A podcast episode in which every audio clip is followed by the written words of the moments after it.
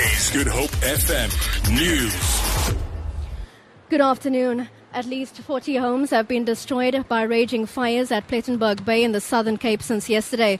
This brings the total of properties razed by runaway fires in the Plettenberg Bay this week to more than 100. Firefighters are continuing to fight the blazes, which have wreaked havoc in the garden route since Tuesday. Municipal Manager Thabo Ndlovu says all fires around Plettenberg Bay are under control. Major fires currently have been contained. Yesterday there was quite a huge flare-up of fires, uh, especially around the areas, you know, in around the airport. And about 40 properties actually were damaged just only yesterday. And to date, it's about 100 properties that have been damaged. That means since Wednesday um, and, and last week. But now, in fact, all the fires are contained thanks to the efforts of our firefighters and all the volunteers from the community.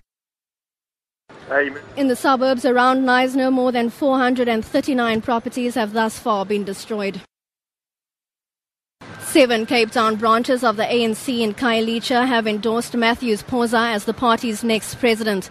Phosa has declared himself available when the party elects its next leader in December. Several leaders took to the podium to endorse the party's former treasurer. Among those who spoke at the event include ANC's provincial executive member Andile Lotila. Phosa will be pitted against, among others, Cyril Ramaphosa and Nkosazana Dlamini Zuma, who are seen as the frontrunners. A local man has drowned after he fell into water at Collier's jetty at the V&A waterfront in Cape Town. National Sea Rescue Institute spokesperson Craig Lambinon says it is believed that the man slipped off a boat while boarding from the jetty.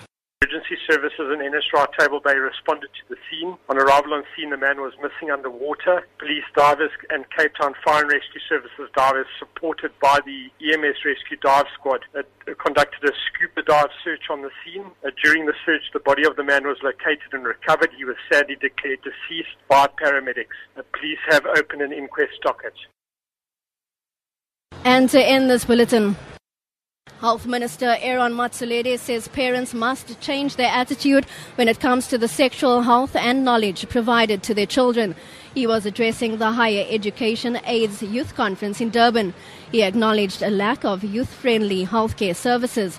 Motsoaledi says Cabinet has recently approved a schools-based reproductive health program to be rolled out at schools after facing opposition from many parents. When a young person goes to a clinic, ask for contraception, they say, go and call your mother. So even those parents, they said, Minister, if you want to go to schools and talk about our kids, about family planning and giving them condoms, you ought to come, they must come and ask for our permission. I asked them a question and I said, please forgive me before I ask, but I'm going to ask. Which one of you here, when you went to have sex for the first time, which one of you went to announce to your mother?